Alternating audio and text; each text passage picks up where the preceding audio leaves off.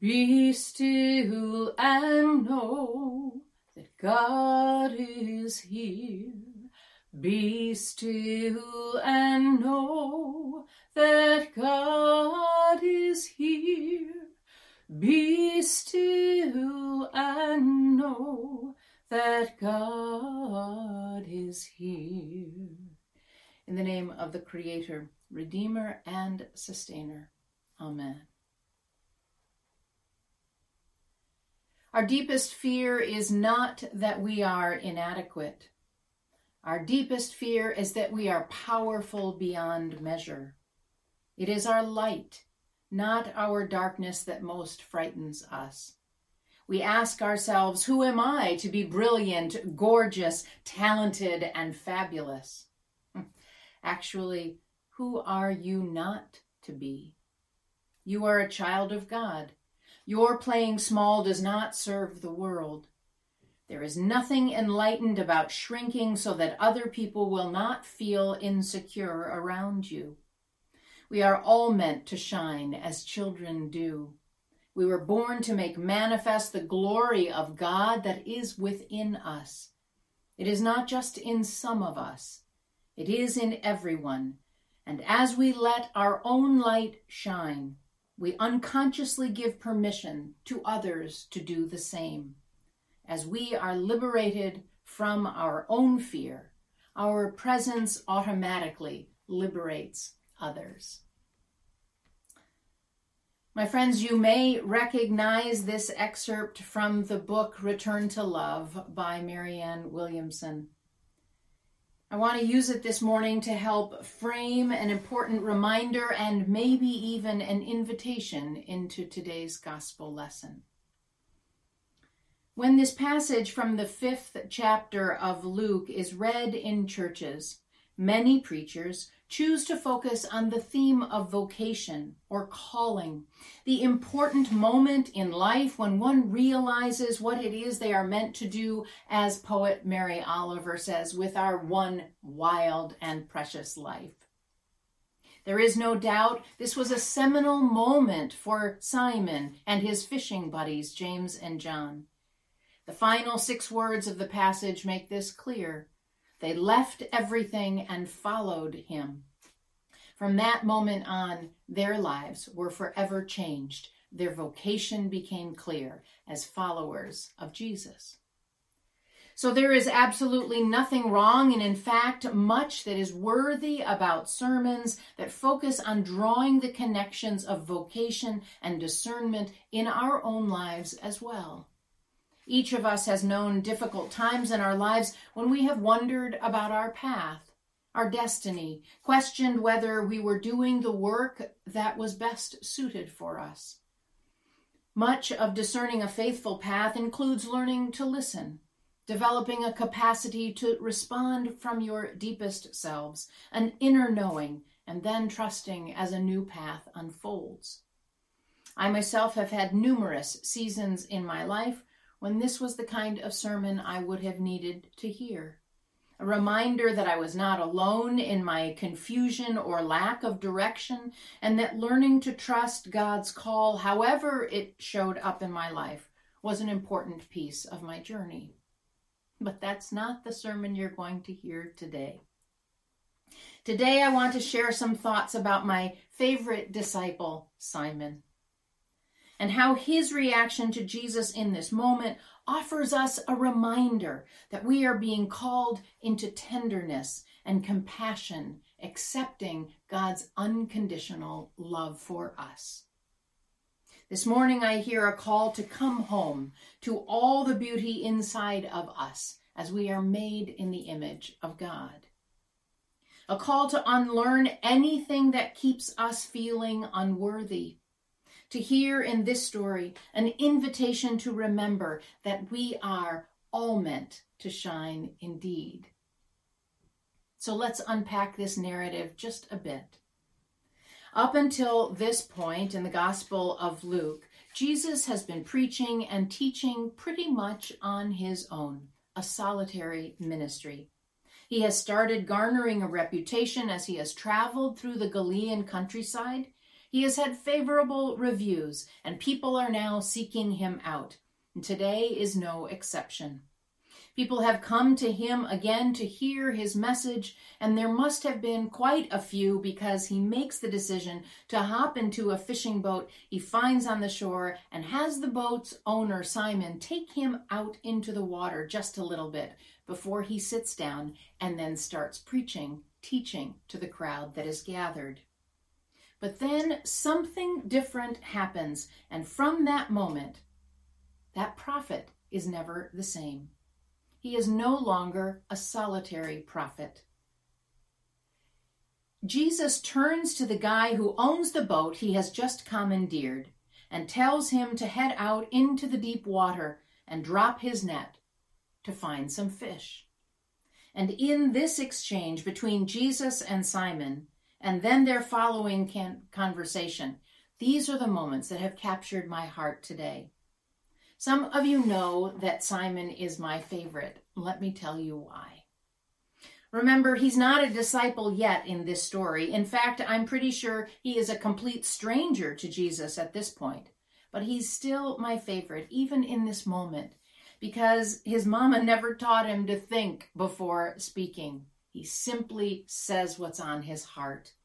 Time after time, and this is the first of many instances that are to come in Scripture during their three years together, when Simon will just say what he's thinking. He will challenge Jesus. He will ask questions that no one else is brave enough to ask. Sometimes he's brash, and in the end, he is the one who breaks our hearts when he denies Jesus, knowing Jesus, not once, not twice, but three times. So, why do I love this disciple so much? Because he is so much like us. He is real and vulnerable and unpredictable, and in the end, is one of Jesus' closest companions. And that gives me great hope. So, back to the boat.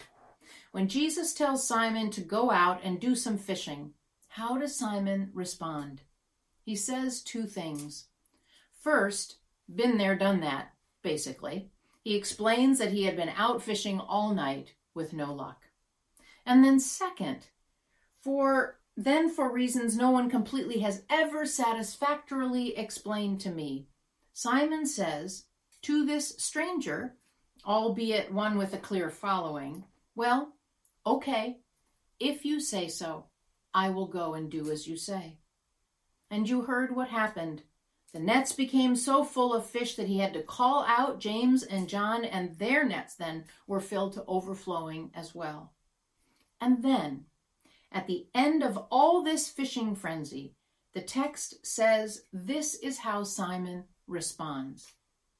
He fell down at Jesus' knees, saying, Go away from me, Lord, for I am a sinful man. What I hear in those words is something like this Jesus, that's your name, right? What are you doing? I don't deserve this. Maybe you think that I'm someone else. I don't understand why you did this and why are there more fish here than we could ever sell. This is too much. I can't stand it. Go away. I am not worthy. And what does Jesus say in return? The text says it this way Then Jesus said to Simon, Do not be afraid. From now on, you will be catching people. What I hear in those words is something like this No worries, I got you. This is so much bigger than catching fish. I just use that to help you see how fabulous you truly are in every moment. You are a beautiful child of God. Your playing small doesn't serve the world. Let's do this. That's all it took. And with that, Simon and brothers James and John hooked their wagons to Jesus, literally dropping their nets, and off they went to follow and start joining him on spreading the good news. So, what exactly is the invitation for us today? How might this story of the calling of the first disciples help us come home to all the beauty that is inside of us? Well, today we are at the heart of the church season that we call Epiphany. Distinguished preacher and author Peter Gomes describes Epiphany as, quote, the season in which the identity of Jesus is made clearer for all who will look and see. It is, he writes, the most important season of the church's year because this is the time in which we come to see who Jesus is, where to find him, and what he is all about. I believe that that is true. But, or perhaps and, learning about who Jesus is and where to find him and what he is about, I would suggest, is only half of the picture of what we are called to remember during this season of Epiphany. The other half of the picture must be about us.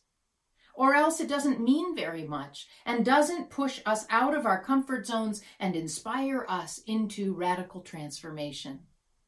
In other words, the other half of the picture of why Epiphany is so important in the church and in our lives is because it helps us remember who we are called to be and where we are to be found and what we can be about as followers of Christ.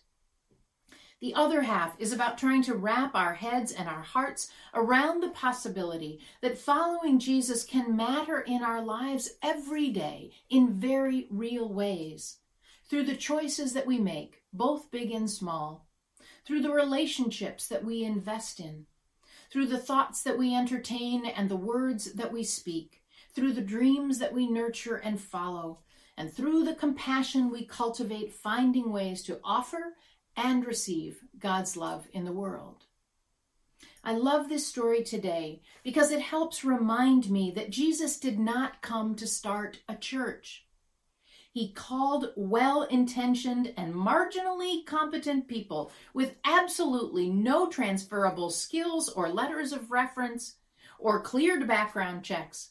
Those people he called to be his students and then his disciples not because they showed potential, but because they were already from the start of that very first meeting on the beach, seen and accepted as fabulous and beautiful and worthy, they were meant to shine, even if they had forgotten that or in that moment were fearful. I love this story today because, well, as Gregory Boyles, founder of Homeboy Industry, the largest gang intervention, rehabilitation, and re entry program in the world, writes in his new book, quote, Ultimately, the disciples aren't sent out to create an institution fortified with uniformity, just another tribe highly defended against all outside forces. Certainly, Western Christianity goofed up some pretty big ways. It fostered separateness. It bet all of its money on the sin horse, and it relied too heavily on external religious exercises. In the end, he writes, the disciples didn't leave Jesus' side with a fully memorized set of beliefs. Rather, theirs was a loving way of life that had become the air they breathed anchored in contemplation and fully dedicated to kinship as its goal.